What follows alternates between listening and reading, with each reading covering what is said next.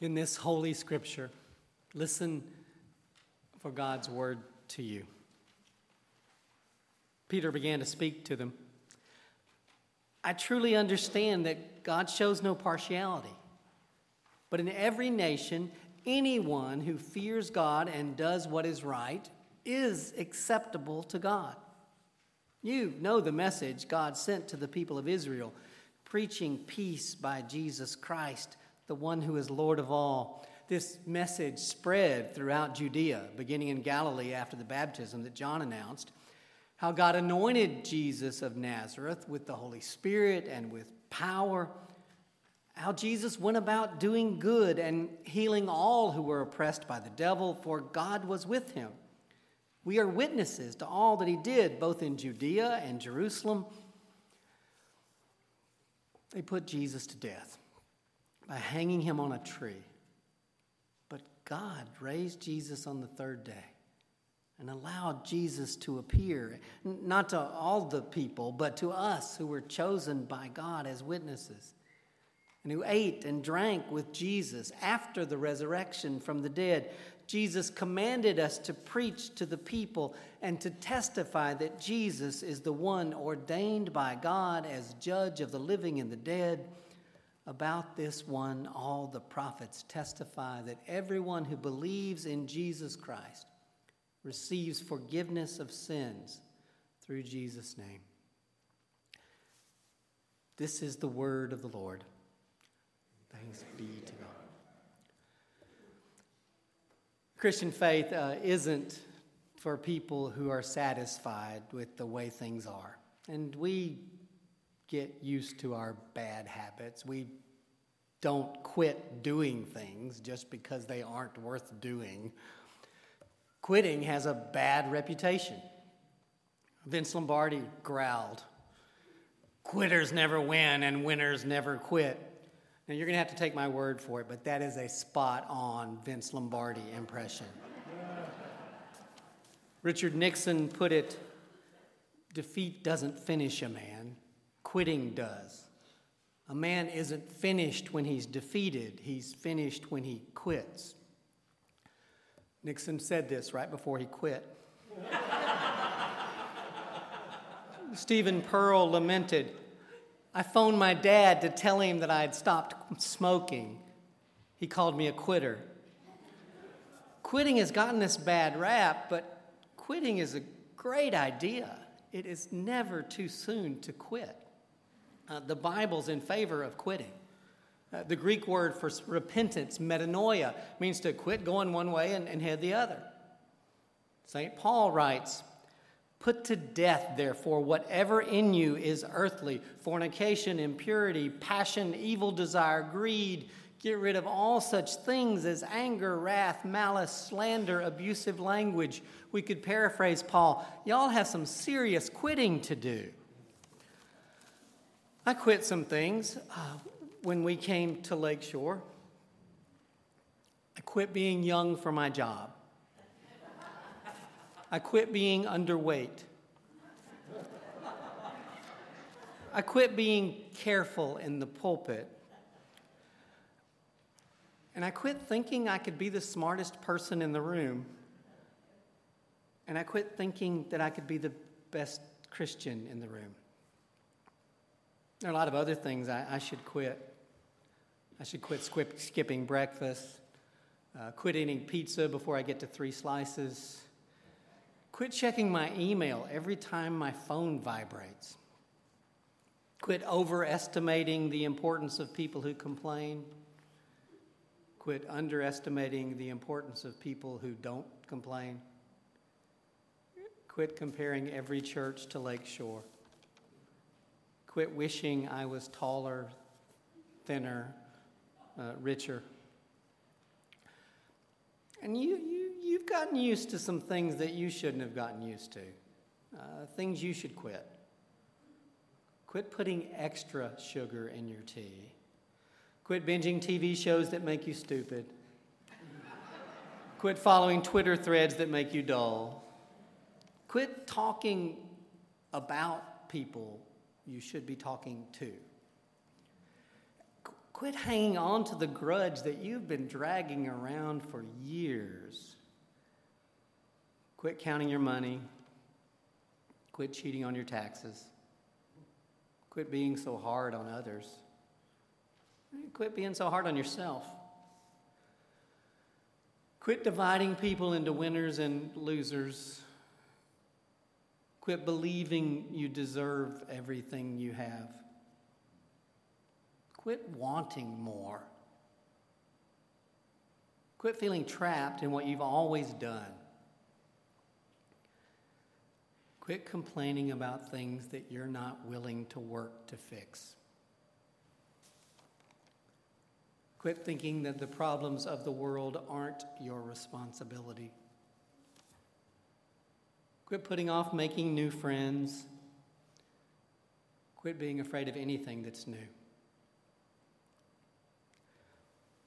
An interim is a good time for church people to quit. Quit being late for Sunday school. Quit drinking out of someone else's coffee mug Quit cheating on your offering. Quit, quit wishing everyone would think about church just like you do. Quit focusing on the things on which we disagree. Quit measuring people by how long they've been here. Quit trying to figure out who gives the most money. Quit thinking about how the church was better or worse 10 years ago. Quit thinking in terms of us and them.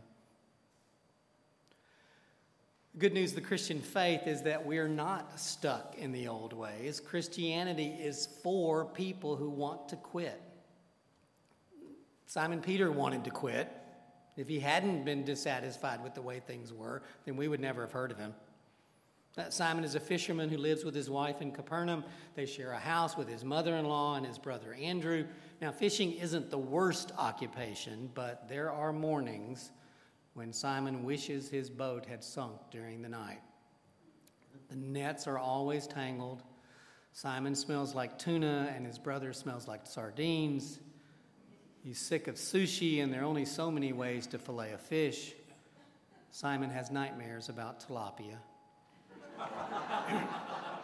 it's on one of those days that Simon hears Jesus say, ah, So you're Simon. I think I'm going to call you Peter, the rock. And Jesus is the excuse to quit that Peter has been waiting, hoping, praying for. Jesus says, You should follow me. Just quit the fishing thing. And from here on out, people should be your business. And Peter drops his nets and gets on this first century roller coaster. For three years, Peter follows Jesus up and down and around curves he'd never imagined.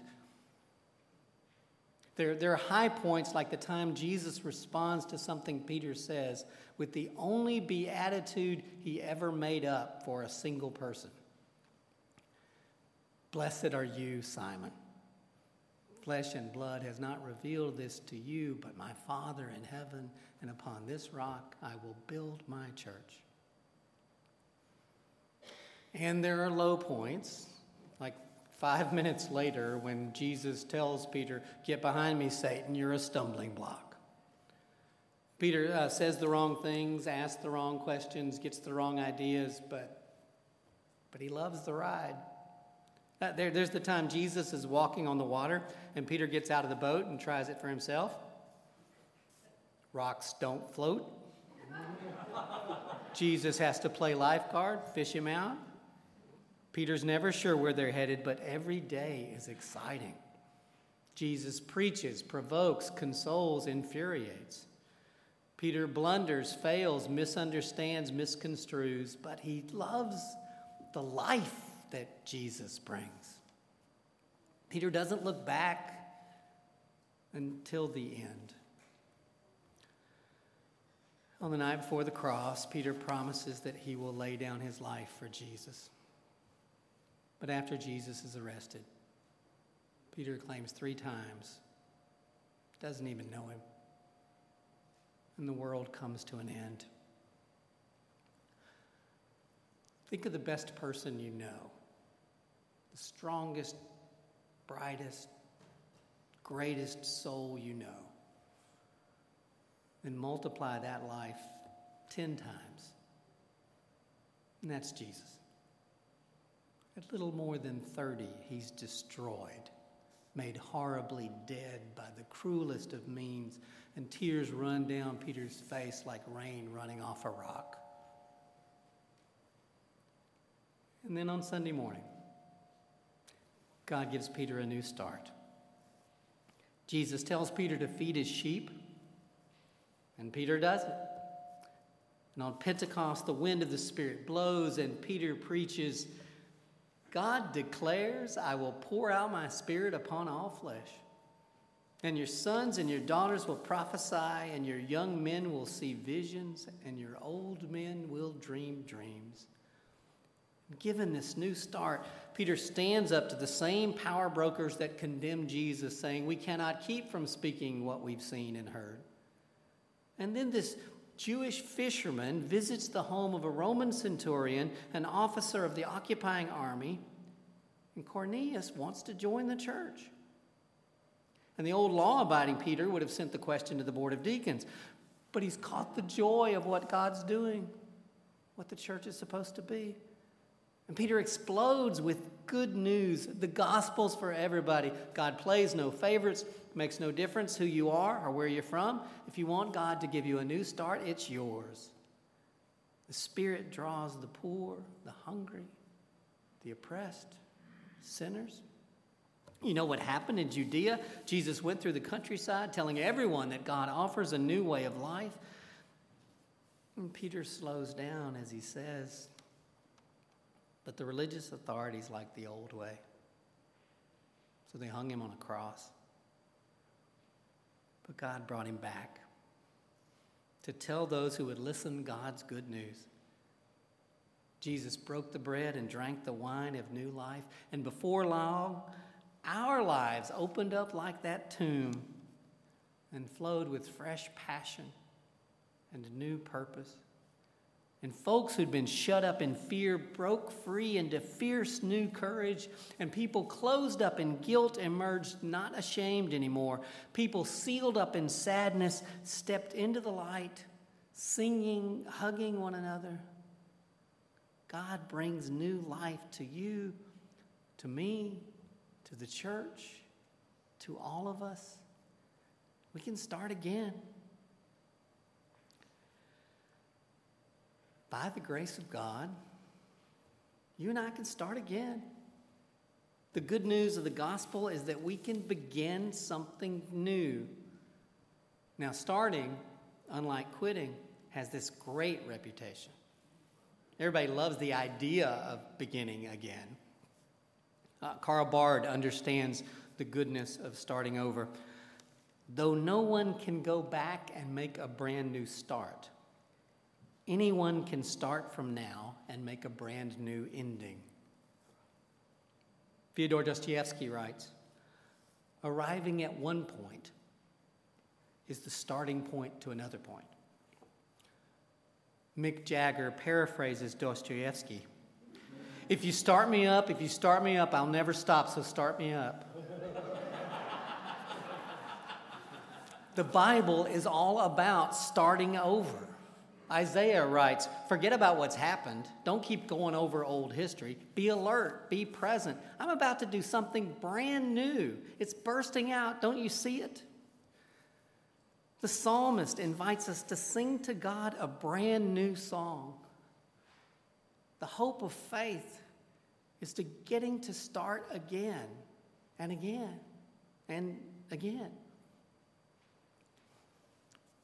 I started some things when we came to Lake Shore. I started drinking coffee. I started wearing a dress every Sunday, a practice I've continued to this day. I started looking forward to Sunday school. I started loving the church for what it is and not just for what it could be. It's never too late to start. That's why we're here. Church is where you go to start again. We believe in the magic of beginnings. Christians love the blank composition book, the empty room, the first kiss. God is always inviting us to begin, to start a more remarkable journey. This day, like every day, can be a beginning. This new day is here like a chapter in a book waiting to be written. The world is always open before us. We can aim higher, we can write a different story. An interim is a good time for church people to start.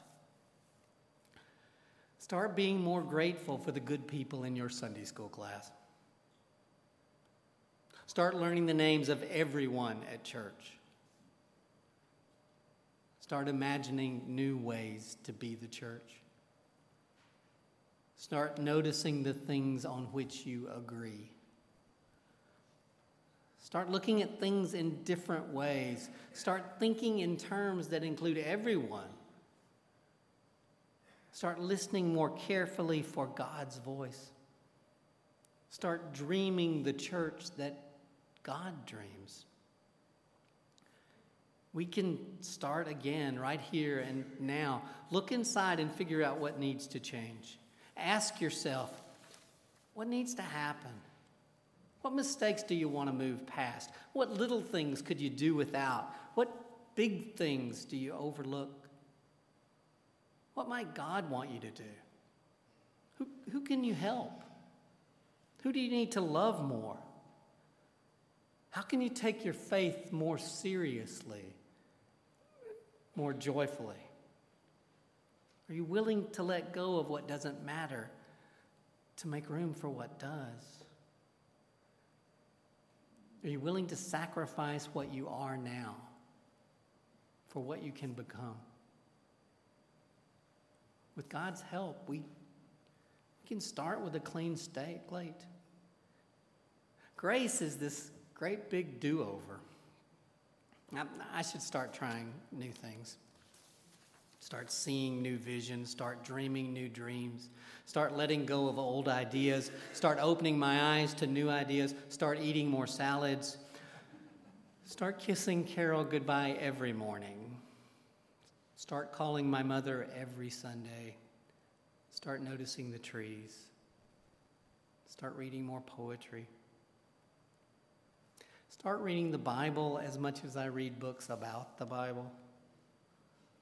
Start praying every morning